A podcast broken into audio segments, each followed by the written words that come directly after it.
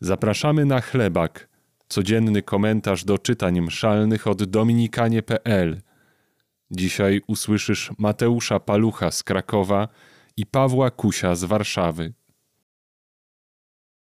Z pierwszej księgi królewskiej. Salomon zwołał starszyznę Izraela, wszystkich naczelników pokoleń, przywódców rodu Izraelitów, aby zgromadzili się przy królu Salomonie w Jerozolimie na przyniesienie Arki Przymierza Pańskiego z miasta Dawidowego, czyli Syjonu. Zebrali się więc u króla Salomona wszyscy Izraelici w miesiącu Etanim na święto namiotów przypadające w siódmym miesiącu. Kiedy przyszła cała starszyzna Izraela, kapłani wzięli arkę i przenieśli arkę pańską, namiot spotkania i wszystkie święte sprzęty, jakie były w namiocie, przenieśli je kapłani oraz lewici. A król Salomon i cała społeczność Izraela, zgromadzona przy nim, przed arką składali wraz z nim na ofiarę owce i woły, których nie rachowano i nie obliczano z powodu wielkiej ich liczby. Następnie kapłani wprowadzili arkę przymierza pańskiego na jej miejsce do sanktuarium świątyni, do miejsca najświętszego, pod skrzydła cherubów, gdyż cheruby miały tak rozpostarte skrzydła nad miejscem arki, że okrywały arkę i jej drążki z wierzchu. W arce nie było nic oprócz dwóch kamiennych tablic, które Mojżesz tam złożył pod chorebem, tablic przymierza, gdy Pan zawarł przymierze z Izraelitami w czasie ich wyjścia z ziemi egipskiej. A kiedy kapłani wyszli z miejsca świętego, obłok wypełnił dom pański. Kapłani nie mogli pozostać i pełnić swej służby z powodu tego obłoku, bo chwała pańska napełniła dom pański. Wtedy przemówił Salomon. Pan powiedział, że będzie mieszkać w czarnej chmurze – już zbudowałem Ci dom na mieszkanie, miejsce przebywania Twego na wieki. Wielka feta, wielka uroczystość, cały orszak, cała procesja wprowadza dzisiaj, e, w tym fragmencie, który czytamy z pierwszej Księgi Królewskiej, wprowadza Arkę Przymierza do świątyni.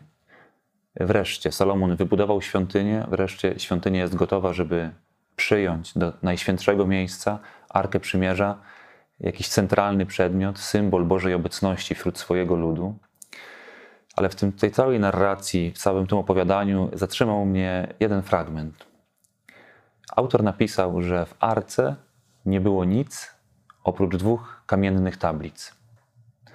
I oczywiście Izraelita, jak to słyszał, myślę, że wbudziła się w nim radość, że tam były te dwie kamienne tablice, te najważniejsze słowa, które Mojżesz otrzymał od Boga na górze Synaj. Ale ja dzisiaj usłyszałem inaczej to słowo. Nie było w arce nic, oprócz dwóch zimnych, chłodnych tablic z kamienia. I pomyślałem, że czasem tak jest, że patrzę w swoje serce i tam jest pustka. Tam nie ma nic oprócz jakiegoś zbioru chłodnych nakazów, zakazów, powinności, przykazań. Ale ta opowieść ciągnie się dalej. Pan wejrzał na tą pustą arkę, w której nie było nic, i wypełnił całą świątynię swoją obecnością, wypełnił świątynię swoją chwałą.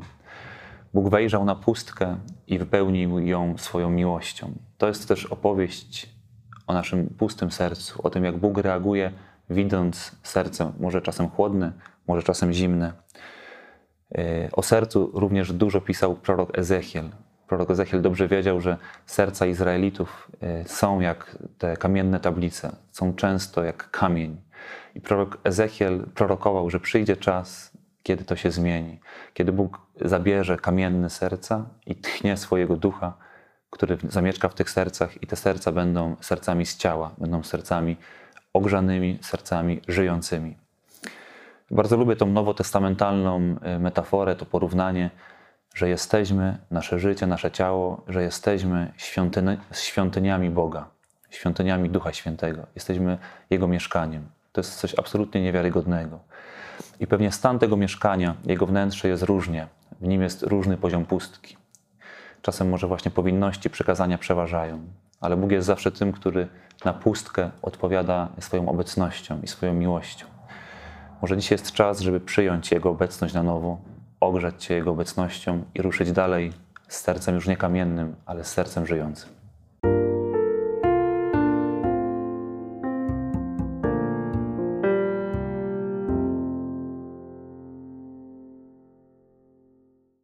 Z Ewangelii według świętego Marka.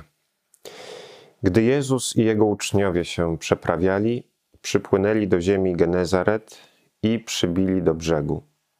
Skoro wysiedli z łodzi, zaraz go poznano. Ludzie biegali po całej owej okolicy i zaczęli znosić na noszach chorych, tam gdzie, jak słyszeli, przebywa. I gdziekolwiek wchodził do wsi, do miast czy osad, kładli chorych na otwartych miejscach i prosili go, żeby choć frędzli u jego płaszcza mogli się dotknąć. A wszyscy, którzy się go dotknęli, odzyskiwali zdrowie. Dzisiejszy fragment Ewangelii pokazuje mi takie dwie ważne rzeczy. Pierwsza jest związana z tym, że w Ewangelii teraz znajdujemy się w takim bardzo kulminacyjnym momencie uzdrawiania, głoszenia, wychodzenia do ludzi. I widzimy cały ten zgiełk związany z chorymi, którzy przychodzą. To ogólne poruszenie we wsiach, w miastach, w osadach. I to, co jest ważne, to jest to, że oni chcieli dotknąć się Jezusa albo chociażby Jego frędzli. I dzisiaj słyszymy, że każdy, kto się go dotknął, odzyskiwał zdrowie. Wydaje mi się, że to jest właśnie ta niezwykła rzecz, że Bóg jest tak bliski, że pozwala się dotknąć. Że ten dotyk Boga jest tak naprawdę tym momentem uzdrowienia człowieka. Ten zmysł, który mamy, zmysł dotyku, który wydaje się być takim bardzo niezauważalnym i trochę może takim mało wykorzystywalnym dzisiaj, przez to, że mamy do czynienia z mediami, przez to, że widzimy się w ekranie, słyszymy, to jednak dotyk jest wyjątkowy, dlatego że on y, wymaga tego, żeby być blisko drugiego człowieka, a jednocześnie on jest zawsze zwrotny. Nigdy nie może być dotyk w jedną stronę. Zawsze to jest tak, że kiedy dotykam kogoś drugiego, to on również mnie dotyka, że on zawsze jest w, wymierzony w dwie strony. I to jest niezwykłe, że Bóg nie chce nas na odległość, na dystans, ale że On pragnie naszego spotkania rzeczywistego. On pragnie naszego dotyku nie tylko dlatego, żebym ja go dotknął, ale tak naprawdę, żebym ja był dotknięty przez Niego. I to jest ten moment uzdrowienia. A druga rzecz, którą dzisiaj widzę, jest to, że istnieje poważne ryzyko, że ci wszyscy ludzie, którzy gonili za Jezusem, e, bardziej gonili za tym, żeby być uzdrowionymi, niż za tym, żeby spotkać się z Nim samym. I wydaje mi się, że to e, dotyka również każdego z nas i, i dzisiaj nas współcześnie żyjących, że jest pewne takie ryzyko szukania pocieszenia jako samego celu, czy właśnie jakiegoś, e, jakiejś formy uzdrowienia, czy jakiejś formy doświadczenia Boga, ale nie samego Boga. Święty Bernard tak e, powiedział, że e, szuka się pocieszenia Boga, a nie szuka się Boga dającego pocieszenie. Dzisiaj w Ewangelii możemy usłyszeć ten cały właśnie zgiełk i poruszenie ważne, żebyśmy my mieli w sobie takie pragnienie, żeby nie pomylić daru z dawcą, żebyśmy jednak zawsze szukali tego, który daje nam ten dar, tego, który jest tym, który chce być dawcą, a nie tylko tym, który daje, żebyśmy nie skupiali się na korzyściach, ale na tym, który jest źródłem całego dobra, które otrzymujemy. Dziękujemy naszym patronom. Bez Was nie moglibyśmy głosić w tej formie.